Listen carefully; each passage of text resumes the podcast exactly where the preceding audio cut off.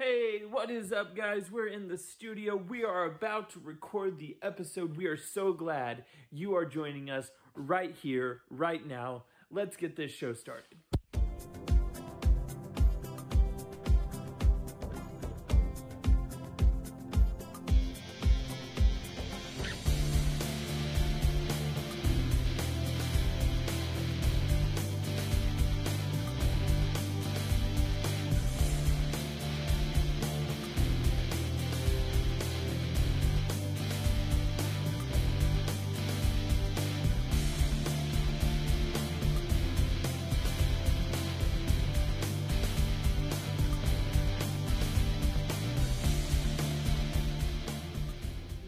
Welcome to the Press On Podcast. We are so glad you are joining us for episode 14. Can you believe it? 14 weeks of doing this. Maybe I'm the only one that listens every single week, but I enjoy doing it, so that's okay. But maybe there's a lot of you that listen, and if you're brand new, I want to ask you to go back to episode 00. So before the 14 episodes, we did a preliminary episode to just let people know why I started this podcast, what we're doing this for. And so if you're confused about that, why it's called Press On and things like that, go back to episode 00 and check it out. We've come a long way in 14 weeks, and I believe each and every week we just get better and better. I am partial to this show, but I love doing it. One of those things that helps us get bigger and better each and every week is just the love that this show has, the support it has. And so if you want to get involved and join a community of people, join our Facebook community. We want this place to be an area where we challenge each other, we grow together. It's not just me talking, but just literally a community of people. Imagine a virtual church, so to speak, a virtual small group. That's my hope for it. It hasn't gotten there yet, but I hope that it will get there one day. And so Facebook community group, the link is in the show notes below. Also check out our Instagram page, our TikTok. And if you're watching on YouTube, or if you could hop over to our YouTube channel, check this video out, subscribe to our channel, like this video, and comment done when you are finished. You'll be entered to become a subscriber of the week, but that'll also help our algorithm. So Facebook will see, hey, this is something that people are actually engaging with. And I know there's people engaging because I hear comments all the time, and I'm so thankful for the comments and the love and the support. We are really excited for next week's episode. Next week is probably maybe the craziest thing we've done on the show. As I wrote on our prayer board a couple of weeks ago, that I will be on a trip. Next week is the week that you find out where in the world did I go. And I'm just excited to share that with you. So make sure, don't tune out on this show, but make sure you're looking forward to next week's show. Set your notifications so you can see it as soon as it's uploaded. Next week's show is going to be huge. The 15th episode on the 15th of September. I'm looking forward to it. I can't wait to share it all with you. Speaking of our prayer board behind me, let's get to prayer time today. There is a family that I know that I'm close to, and recently they've made the decision to transition their life. And they've been doing the same thing for over 15 years, and now it's time for them to just make a huge shift in their life, and they really don't know what is next for them. They're trusting God, and they are stepping out in faith, and it's such an inspiration to see them do that. So I want to pray not only just for them specifically, but also all of us, that we are willing to step out in faith into the unknown when God is calling us, when He has orchestrated something special for each one of us, that we will step out in faith. And so this week I want to write the word, let's write it here, write it down here. I'm just going to write the word boldness. And I really just want to pray that we all have the boldness that family is having. Pray for their continued on strength as they go into this next season of life as well. So let's pray. Father God, I thank you once again for a chance to be here with my friends, to dive into maybe what you are speaking into our lives and into our hearts. God, I hope you just open our minds and our hearts today. God, I just pray for everybody listening that when you are calling us to do something, we step out in faith. We might not have all the answers. We might not know what you are doing, but we step out in faith and we have boldness and confidence in you. God, I pray for my friends that they continue to be this example that they've been in my life for so long, that they are an example to other people and what it means to give up what's comfortable and to step into the uncomfortable, because they know no matter what, you are right there with them. Lord, we love you. We thank you. It's in Jesus' name we pray. Amen.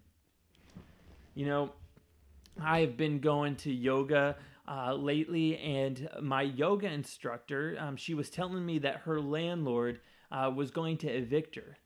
And the only thing she could tell her landlord was, "Namaste." Oh, I really enjoyed that one. Maybe you didn't, but that was a lot of fun. Hey, speaking of yoga, I'm not going to yoga, but something I have been doing probably since April is a regular time at the gym. Most weeks, unless I'm crazy busy, I'm there 7 days a week, and I've learned to love it. A lot of people hate the gym. They hate exercising, but I think I've done it so much now that I'm learning to just kind of fall in love with it. It's a space for me just to zone out into my thoughts and do something that's really good for me as well. And I know you can tell I go to the gym by my physique and all, but this week I was going to the gym, and I thought this would be a great time to do a learning through doing.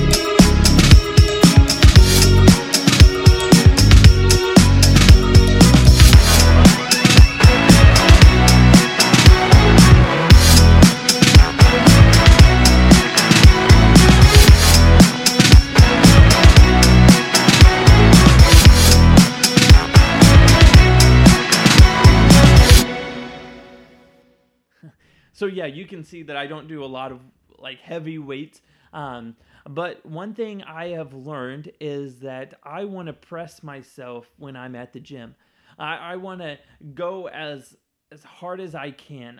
I want to go until failure, and I know my body won't physically let me go until actual failure, because there's something in your brain that causes you to say, okay, you can only do so much more until you can fail, and then you can always do a little bit more. But I want to get to that point where I am just tired and I want to quit, and then I want to do a little bit more. And as I was thinking about learning through doing, it's that whole idea of, actually just that pressing on idea that no matter how tough it's looking right now, I can do a little bit more. I can keep pressing. I can lean in to the struggle, because on the other side, I'm going to be a little bit stronger.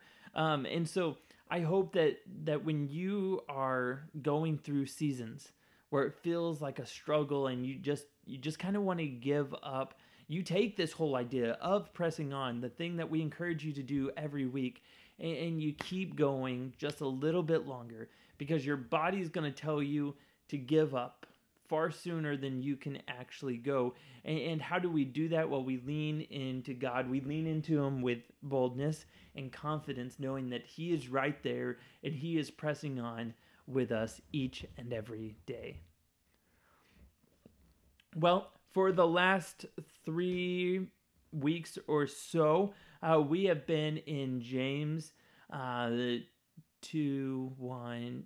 Technically 4 weeks we've been in James, because we did a preliminary overview of James. We spent a week in chapter 1. We spent the last 2 weeks in chapter 2. And now we're going to dive into James chapter 3, but just the first 12 verses. Now, this one is something maybe we hear a lot, but this is also one that I think we justify and we don't really think about a lot.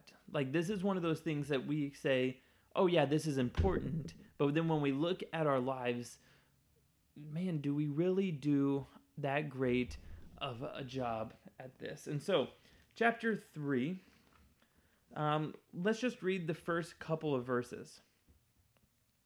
Not many of you should become teachers, my brothers, for you know that we who teach will be judged with greater strictness.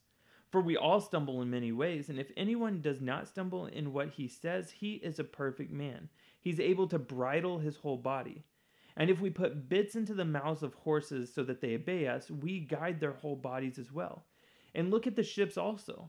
Though they are so large, they are driven by strong winds, but they are guided by a very small rudder, wherever the will of the pilot directs. So also the tongue is a small member of the body, but yet it boasts great things. This whole section, all the way until verse 12, is all about taming the tongue, watching what you say, because our words actually can destroy. And when I think about this verse, I just think about simple illustrations that maybe we've heard in church for a long time, but man, why is it that the most simplest lessons are the ones that we struggle with the most? Because you look at our world today and you don't see a lot of people taming the tongue, right?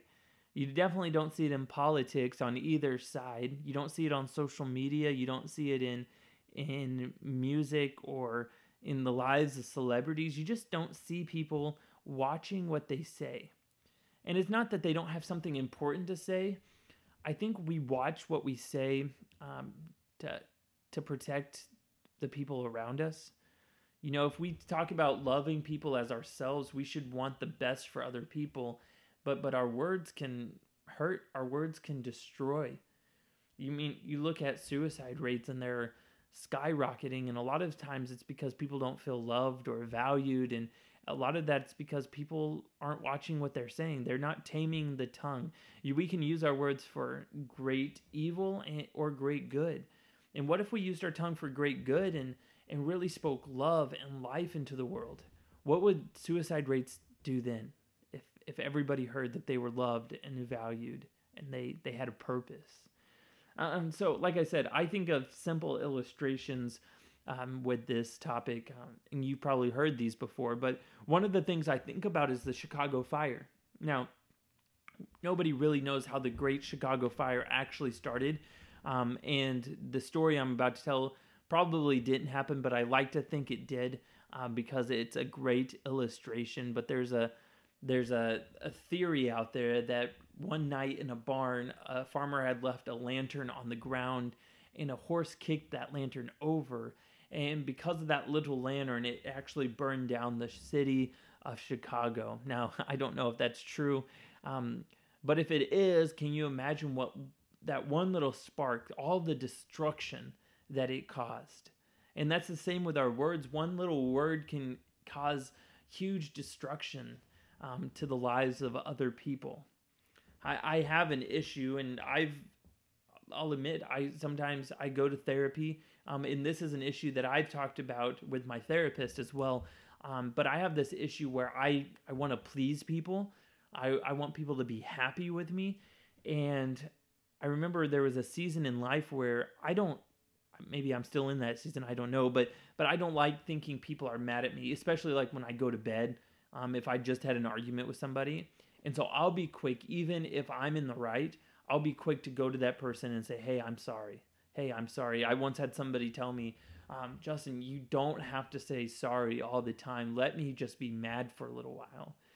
But that's hard for me because I know the power of words, and I never want to be the cause of a great destruction. And so even if I'm right, which isn't very often, by the way, but even if I were to be right, I don't want my words to hurt other and people. And so I'll always be quick to apologize. I don't know if that's right or wrong. That's just how it is. But our words are so, so powerful.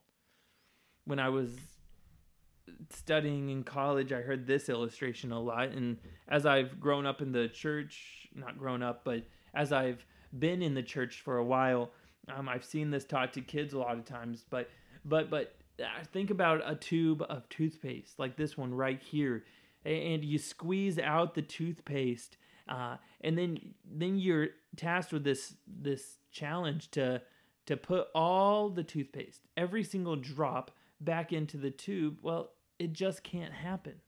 There's no way I can physically make every little bit of this toothpaste back. And the same is true with our words. Once they're out there, they're out there. There's not just saying sorry, like in my case, doesn't change the things that I have said. It doesn't change the hurt that I've caused. That hurt might be healed, but it doesn't change that it's there. And so I think that's why James uses this illustration of actually taming the tongue so that those words don't leave your mouth in the first place. Because if we can learn how to tame the tongue, then we can learn how to love people better, the way that they should be loved, the way that we should be loved. And so it is so important that we spend time just learning how to tame the tongue.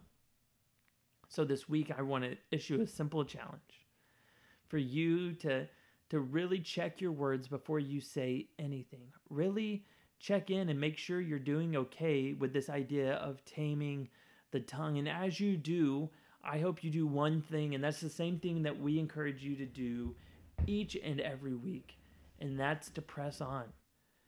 Because when you don't tame the words that you need to be taming, it can cause a pretty huge mess, and it can actually make you look pretty foolish.